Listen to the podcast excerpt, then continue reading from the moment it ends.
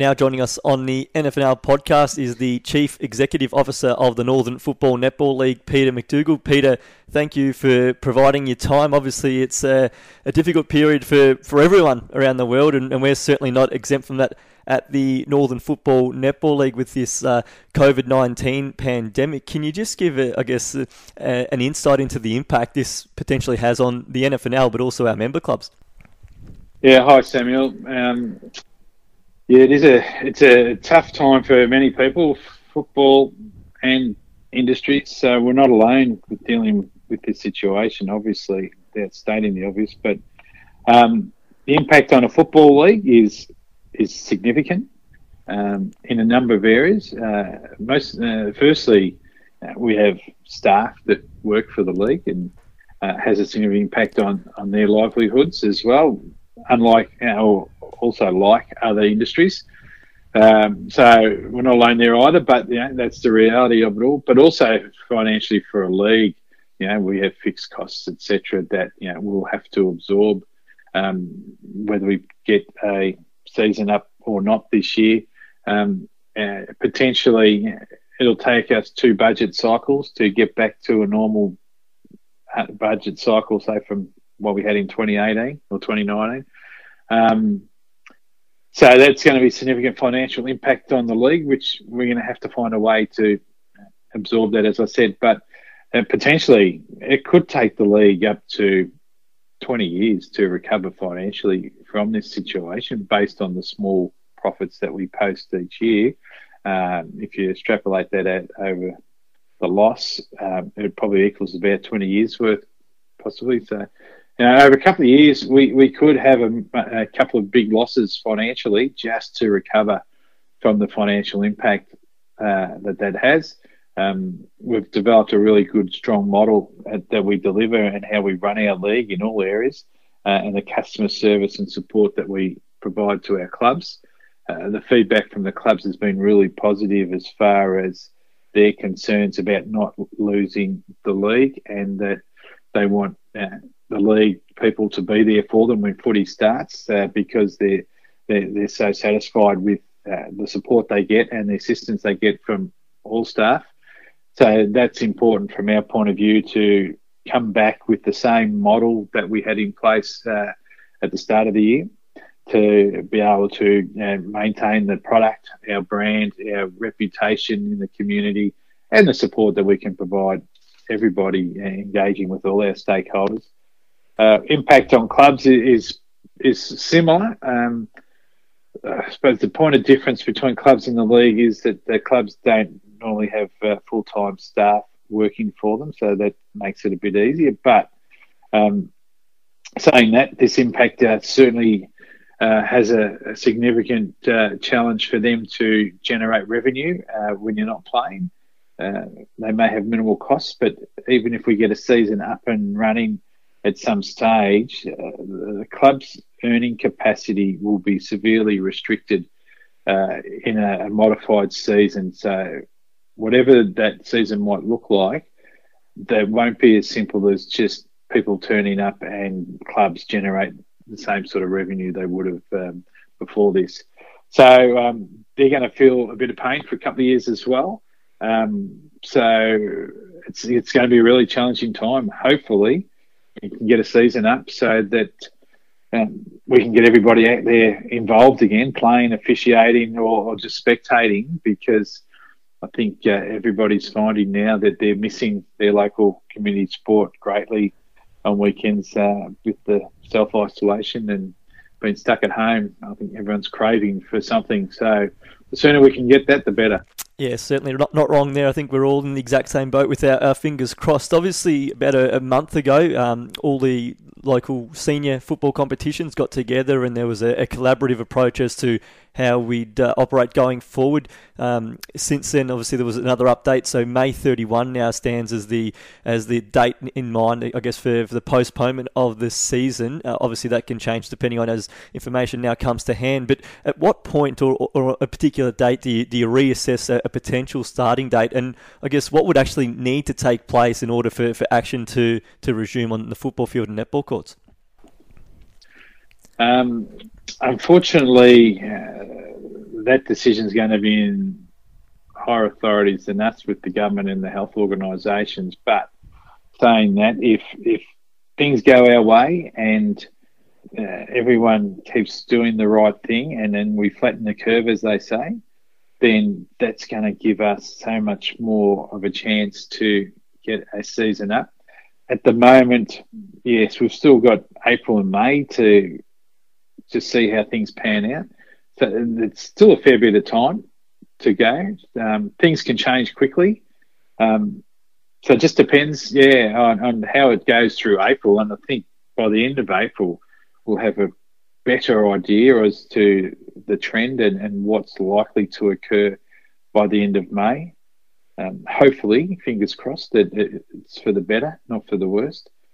Um, we can start a season in June at the moment and still get in a, a half season. So, from that point of view, um, it's not all lost at the moment. As much as it seems a long way off, I think it, whilst we've got a, a milestone there, it still gives everyone hope. And I think this is the big thing out of this whole situation is that you know, we don't want to have people lose hope that it's no chance of having a season. So, um, just little things that, that happen and, and come along uh, can hopefully just keep everyone's hopes up. And uh, we just have to play a patient waiting game as a league, is there any consideration? Obviously, we're all remaining extremely hopeful that um, we can make something of, the season. But is there a, a, date that I guess once you pass that certain point that you can't then prepare for a season that it gets too late in, or are there contingencies in place where potentially we can play beyond the I guess September deadline that we've used in in years gone by? At this stage, to finish on time in September, which should um, the second last Saturday in September is traditionally our Division One grand final day, um, we can still get away mid June and get um, a half season in where everyone plays at least each other once. Uh, we're working on a whole range of different models at the moment. That's what it looks like. Um, so yeah, so it would it would be yeah mid June. If, if something happened to free up in October, then um, that would be another bonus. Uh, to, to but there's a lot of things that would have to play out for that to happen, which is out of our control. But who knows? But at this stage, we're working on the end of September as we would finish normally. So at the minute, our latest starting time would be that 13th, 20th of um, June. I guess it also provides you know, opportunity to, to be creative, and if you know things do improve and, and we get uh, on the field from, from June, I guess we'd still have a, a, modified season. But is there the potential to consider tinkering with you know fixtures or even perhaps the, the finals format in terms of getting more matches and, and clubs more opportunities to, to play a game? Yeah, there is, and and we've been throwing lots of ideas around, and this situation that we're all going through is an opportunity to just look at trying something different uh, in unusual circumstances allows you to maybe throw caution to the wind and, and, try to do something a little bit different than you would traditionally do. Um, we might you know, go from a final five in some divisions to a final six, subject to how many weeks we can fit finals into. Um, so yeah, so if we can get an extra team or more teams playing finals, that that would be good. Uh, our overall aim here, with, when we start talking about these things, is to look at how can we give everybody as many games as reasonably possible under the circumstances. Um, uh, some junior clubs have spoken to us about, you know, do you modify the junior finals and have more home and away games so that way 100% of the kids get to play um, a few extra games rather than just the ones that make the finals or you know, in a shorter season, some junior teams have rostered players off.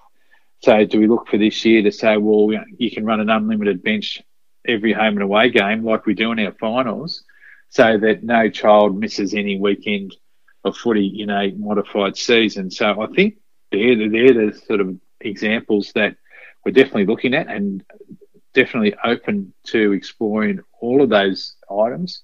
Um, and, and, and just see how it sits. We're talking to our clubs regularly as to their thoughts, and, and clubs are calling us and throwing ideas around. So um, yeah, look, there's lots of different things that we can do that um, can give everyone, even if it's extra one game, is better than nothing in, in a, a shorter season.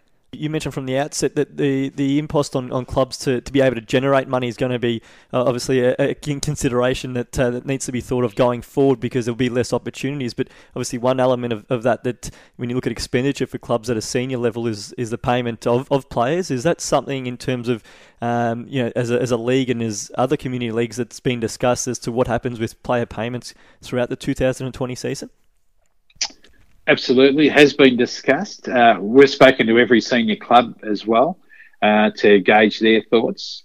I sit on the state salary cap committee for with AFL Vic and other leagues, and, and we have had a couple of meetings on this just recently, thrown around uh, a consistent approach statewide. Uh, I can't speak on behalf of AFL Vic. There's been no uh, announcement yet as to what comes out of that, so I'll let them get their uh, ducks in a row there from a even from a player contract legal perspective. If there's to be changes, things like that need to be signed off on yet, so that um, you know, we cover all bases. But um, yeah, definitely.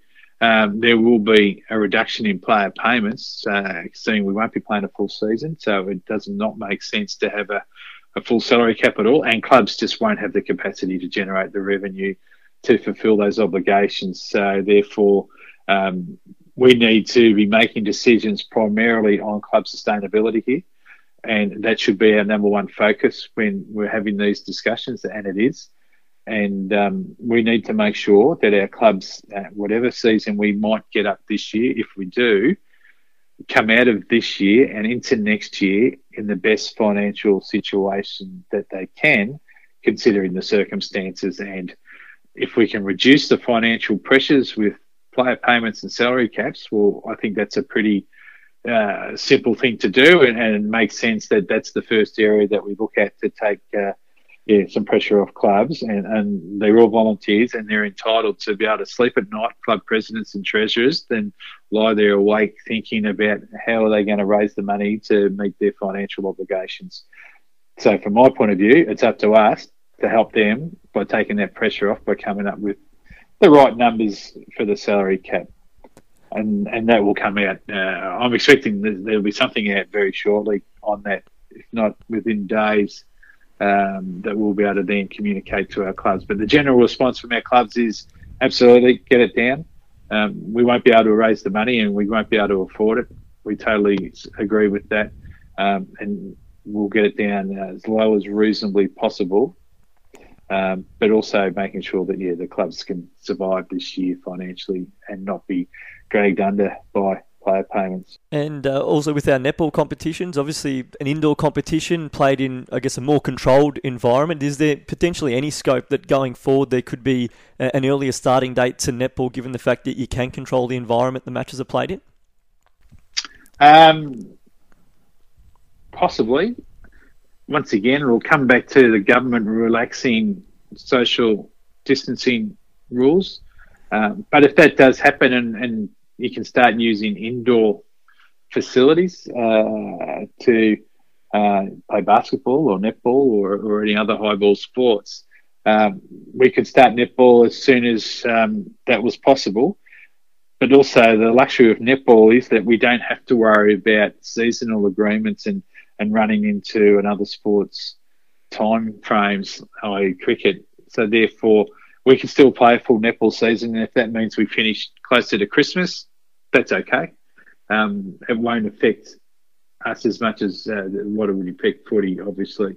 Um, so yeah, so netball's probably a bit fortunate from that point of view. Is that uh, whenever we can get a start, and more than likely we'll be able to get a, a full season in, which uh, is good for everyone involved in the netball part of the league. Well, Peter, we uh, appreciate the update. Obviously, certainly trying times for, for everyone out there, but uh, do appreciate you just giving a bit of clarity as to how the league's currently uh, uh being impacted and and, uh, and, where we're looking to, to get to. But uh, let's keep our fingers crossed that the situation improves, that, that everyone stays healthy and safe, and that we do get some form of, of competition throughout the 2020 season. Yeah, you're right. Thanks, Samuel. It's a, it's a patient game at the moment. It's a waiting game, as I say to everyone. So I think if everyone just does the right thing, and remains patient, um, hopefully we can come out of this sooner than later.